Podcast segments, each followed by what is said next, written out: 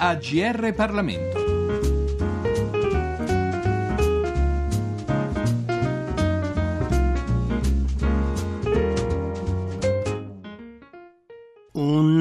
Cordiale saluto da Giorgio Cirillo. È Corruzione, sottotitolo La tassa più iniqua, il saggio edito da Donzelli di cui ci occupiamo oggi. Gli autori sono Luciano Inna, tra l'altro già consulente dell'Alto Commissariato per la lotta e il contrasto alla corruzione e presidente del CSS, Consiglio Italiano per le Scienze Sociali, e Mauro Marcantoni, giornalista, sociologo, saggista. La prefazione del libro è di Filippo Patroni Griffi, ma chiediamo ora a Luciano Inna di illustrarci il volume in questione. Dunque, questo libro si articola in una serie di, di, di, di, nodi che vengono sciolti man mano che si va avanti nella lettura. Nella prima parte si prova a dare una definizione della corruzione, e poi si prova, prova a stimare quanto vale questa corruzione, tema peraltro della massima attualità perché la, la, Commissione europea ci ha richiamato con un rapporto proprio qualche giorno fa. Poi si è andato a vedere un po' cosa succedeva negli altri paesi,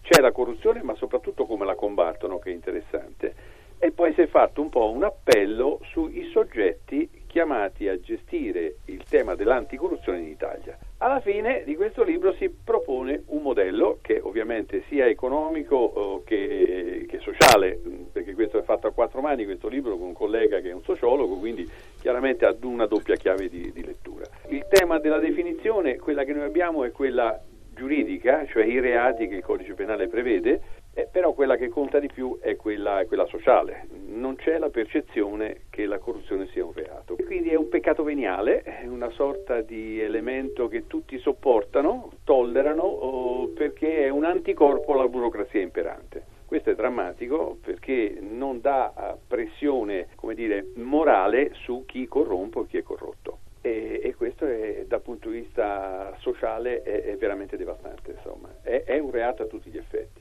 Se poi combiniamo questo aspetto agli aspetti giuridici, uno per tutti, la prescrizione è un reato che va in prescrizione sei anni in questo momento, da quando il fatto è stato commesso, nemmeno scoperto, significa che non abbiamo né pressione morale né pressione penale, quindi non c'è una condanna di fatto. In questa maniera il, il, la cosa si diffonde. Se la leggiamo da un punto di vista antropologico, sempre come definizione, la corruzione c'è quando c'è una simmetria di potere. Qualcuno ha il potere e qualcuno non ce l'ha. Quello che non ce l'ha cerca un ascensore, qualche volta un ascensore sociale, qualche volta è il dono al Dio prima della battaglia, qualche volta è il pomo d'Adamo offerto a Eva, eccetera, eccetera. Insomma, noi abbiamo l'Odissea, l'Iliade piena di fatti di corruzione, eh, perché proprio si cerca di compensare questa simmetria. Per noi, eh, nella nostra cultura, la nostra è una cultura del peccato, del reato, del perdono e del condono, quindi ci laviamo da, da tutto, eh, significa che ogni mattina ricominciamo da capo e questo è un problema gravissimo. Naturalmente eh, c'è anche un ruolo pesante, c'è la religione che eh, ultimamente ha preso posizione, diciamo, il mondo cattolico col, col Papa Francesco, in altre religioni invece non c'è tolleranza zero sul tema della corruzione. Insomma. Poi il secondo passaggio importante, quindi definirlo è difficile, eh, definirlo solo in chiave giuridica è restrittivo, eh, va visto sotto angolazioni diverse, sociale, economico, eccetera. Sotto il profilo economico, oh, qui si è aperto un dibattito, mi consenta per me un po' sterile, eh, se la cifra stimata dei 60 miliardi che ha detto la Corte dei Conti e che ha ripreso la Comunità Europea è vera o sbagliata. Qui il problema è che noi non abbiamo un sistema di misurazione. Sappiamo stimare il lavoro nero, sappiamo stimare l'evasione fiscale, ma non abbiamo mai messo in piedi un modello per stimare la corruzione, quella sommersa, perché quella scoperta si sa, sono 250 milioni l'anno, insomma l'anno scorso, niente di, di particolare. Il vero problema è che non abbiamo un modello e dovremmo farlo. La domanda da porsi è perché non ce l'abbiamo? E, e questa è va girata ai politici e non è difficile immaginare perché il politico non ha molto interesse a che questo tema mess- venga messo in agenda. E l'altro elemento grosso invece in termini economici è quanto vale non combatterla. Se noi combattiamo la corruzione abbiamo un più 18% di capitali esteri che vengono a investire in Italia e, e questo è, è ovvio perché se il mercato è un tavolo da gioco nessuno si siede a un tavolo con dei bari e al secondo giro avremo solo bari quel tavolo e quelli buoni se ne vanno. Quindi anche qui abbiamo un esodo delle aziende che vanno all'estero, eh, vuoi perché non c'è la corruzione, vuoi perché i giochi sono un pochino più chiari, vuoi perché c'è meno burocrazia. L'altro elemento grosso è che eh, pesa sulla pubblica amministrazione la burocrazia, è ovvio, è il liquido dove la corruzione cresce, quindi più burocrazia più corruzione. Se noi eh, miglioriamo il livello di burocrazia, eh, o meglio di semplificazione, se uno o due punti di, di, di, produttività del sistema pubblico che vale parecchi, quasi, quasi 4 punti di PIL. Una indagine recente fatta da, dalla funzione pubblica dimostra che noi paghiamo gli appalti per beni e servizi il 40% in più e in un momento in cui le risorse non ci sono 40% in più è una cifra enorme. Io non dico che sia tutta corruzione questo 40%, però è sicuramente inefficienza e una parte di questa inefficienza può essere catalogata come corruzione. La corruzione stoppa, proprio ferma, surgela l'orientamento all'innovazione perché chi, chi, si innova rischia, eh, chi invece corrompe non rischia niente, quindi è chiaro che diventa una rendita di posizione negativa. Oh, se vogliamo combattere questa, questa, corruzione non possiamo pensare che si giochi tutta la partita sul tavolo della, del, del codice penale, ma questo non è sufficiente perché lì bisogna trovare la maniera di non commetterlo proprio il reato, perché quando arriva alla magistratura è già stato fatto tutto. Insomma. Quindi diciamo, sono tre tavoli che giocano, uno è quello giuridico, l'altro è quello eh, diciamo, organizzativo e il terzo è quello della società civile. Sgombriamo il tavolo da quello oh, giuridico. Sul giuridico nell'agenda politica dovremmo mettere 3-4 piccole cose, finanziamento ai partiti, traffico di voti, falso in bilancio e quindi c'è da rimettere a posto questa cosa. Tra tutte la prescrizione, è importante rivedere la prescrizione. Sul piano organizzativo noi abbiamo due grandi poli, quello del settore pubblico e quello del privato. Quello privato è diciamo, il faro e la 231, quindi sono state fatte eh, delle innovazioni organizzative, altre sono state fatte sul settore eh, pubblico, ma in realtà se noi non abbiamo un, un humus sociale dove queste cose impattano, siamo come dire sull'adempimento e non siamo sul risultato. La società civile è un posto dove abbandonata a se stessa perché le grandi agenzie che intermediano valori, scuola, università, media, eh, sono un po' assenti su questa cosa qui, nessuno ne parla e invece qui è un problema serio perché stiamo rubando il futuro ai nostri figli, ai nostri nipoti, e gli togliamo la speranza. Eh, se abbiamo due milioni di persone che pensano eh, che non vale la pena né cercare lavoro né studiare eh, perché tanto se non c'è una raccomandazione, che anche questo è un fatto di corruzione, non si va da nessuna parte, eh, è drammatico, cioè è la percezione del sistema.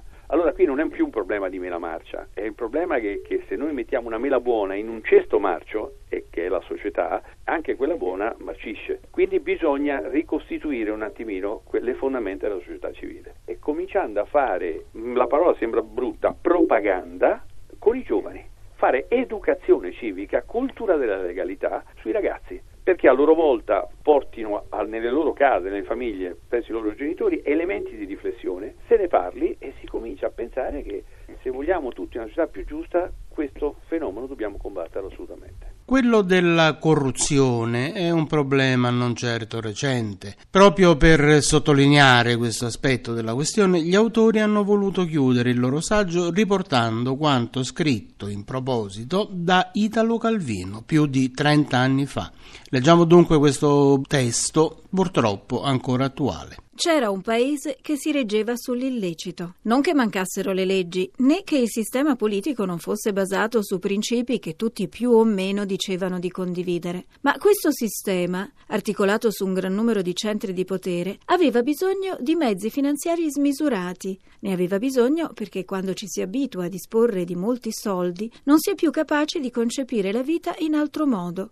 E questi mezzi si potevano avere solo illecitamente, cioè chiedendoli soldi a chi li aveva in cambio di favori illeciti, ossia chi poteva dar soldi in cambio di favori in genere già aveva fatto questi soldi mediante favori ottenuti in precedenza, per cui ne risultava un sistema economico in qualche modo circolare e non privo d'una sua armonia. Nel finanziarsi per via illecita, ogni centro di potere non era sfiorato da alcun senso di colpa, perché per la propria morale interna ciò che era fatto nell'interesse del gruppo era lecito, anzi benemerito. In quanto ogni gruppo identificava il proprio potere col bene comune. L'illegalità formale, quindi, non escludeva una superiore legalità sostanziale. Vero è che in ogni transizione illecita a favore di entità collettive è usanza che una quota parte resti in mano di singoli individui come equa ricompensa delle indispensabili prestazioni di procacciamento e mediazione. Quindi il privato che si trovava a intascare la sua tangente individuale sulla tangente collettiva era sicuro d'aver fatto agire il proprio tornaconto individuale in favore del tornaconto collettivo, cioè poteva, senza ipocrisia, convincersi che la sua condotta era non solo lecita, ma benemerita. Il paese aveva nello stesso tempo anche un dispendioso bilancio ufficiale alimentato dalle imposte su ogni attività. Nessuno era disposto, non diciamo a fare bancarotta, ma neppure neppure rimetterci di suo. Di tanto in tanto quando meno ce lo si aspettava, un tribunale decideva ad applicare le leggi, provocando piccoli terremoti in qualche centro di potere e anche arresti di persone che avevano avuto fino ad allora le loro ragioni per considerarsi impunibili. In quei casi, il sentimento dominante, anziché la soddisfazione per la rivincita della giustizia, era il sospetto che si trattasse di un regolamento di conti di un centro di potere contro un altro centro di potere. Cosicché era difficile stabilire se le leggi fossero usabili ormai soltanto come armi tattiche e strategiche nelle battaglie intestine fra interessi illeciti, oppure se i tribunali, per legittimare i loro compiti istituzionali, dovessero accreditare l'idea che anche loro erano dei centri di potere e di interessi illeciti come tutti gli altri. In opposizione al sistema guadagnavano terreno le organizzazioni del terrore che, usando quegli stessi metodi di finanziamento della tradizione fuorilegge e con un ben dosato stillicidio ed ammazzamenti distribuiti fra tutte le categorie di cittadini illustri e oscuri, si proponevano come l'unica alternativa globale al sistema. Ma il loro vero effetto sul sistema era quello di rafforzarlo fino a diventarne il puntello indispensabile, confermandone la convinzione d'essere il miglior sistema possibile e di non dover cambiare in nulla. Così tutte le forme di illecito, da quelle più sornione a quelle più feroci, si saldavano in un sistema che aveva una sua stabilità e compattezza e coerenza e nel quale moltissime persone potevano trovare il loro vantaggio pratico senza perdere il vantaggio morale di sentirsi con la coscienza a posto. Avrebbero potuto dunque dirsi unanimamente felici gli abitanti di quel paese, non fosse stato per una pur sempre numerosa categoria di cittadini cui non si sapeva quale ruolo attribuire. Gli onesti. Erano costoro onesti non per qualche speciale ragione, non potevano richiamarsi a grandi principi, né patriottici, né sociali, né religiosi che non avevano più corso. Erano onesti per abitudine mentale, condizionamento caratteriale, tic nervoso. Insomma, non potevano farci niente se erano così, se le cose che stavano loro a cuore non erano direttamente valutabili in denaro, se la loro testa funzionava sempre in base a quei vieti meccanismi che collegano il guadagno col lavoro, la stima al merito. Dovevano rassegnarsi all'estinzione? No. La loro consolazione era pensare che così come, in margine a tutte le società durate millenni, s'era perpetuata una controsocietà di malandrini, di tagliaborse, di ladruncoli, di gabbamondo, una controsocietà che non aveva mai avuto nessuna pretesa di diventare la società, ma solo di sopravvivere nelle pieghe della società dominante e affermare il proprio modo d'esistere, a dispetto dei principi consacrati, e per questo aveva dato di sé almeno se vista non troppo da vicino, un'immagine libera e vitale, così la controsocietà degli onesti forse sarebbe riuscita a persistere ancora per secoli in margine al costume corrente, senza altra pretesa che di vivere la propria diversità, di sentirsi dissimile da tutto il resto e a questo modo magari avrebbe finito per significare qualcosa d'essenziale per tutti, per essere immagine di qualcosa che le parole non sanno più dire, di qualcosa che non è stato ancora detto e ancora non sappiamo cos'è. È Corruzione, la tassa più iniqua, il libro che vi abbiamo presentato oggi, scritto da Luciano Inna e Mauro Marcantoni e pubblicato da Donzelli. Da Giorgio Cirillo, grazie per l'ascolto e a presto risentirci. I libri a GR Parlamento. Per segnalare saggi di storia, politica, sociologia e diritto, scrivere a grplibri@rai.it.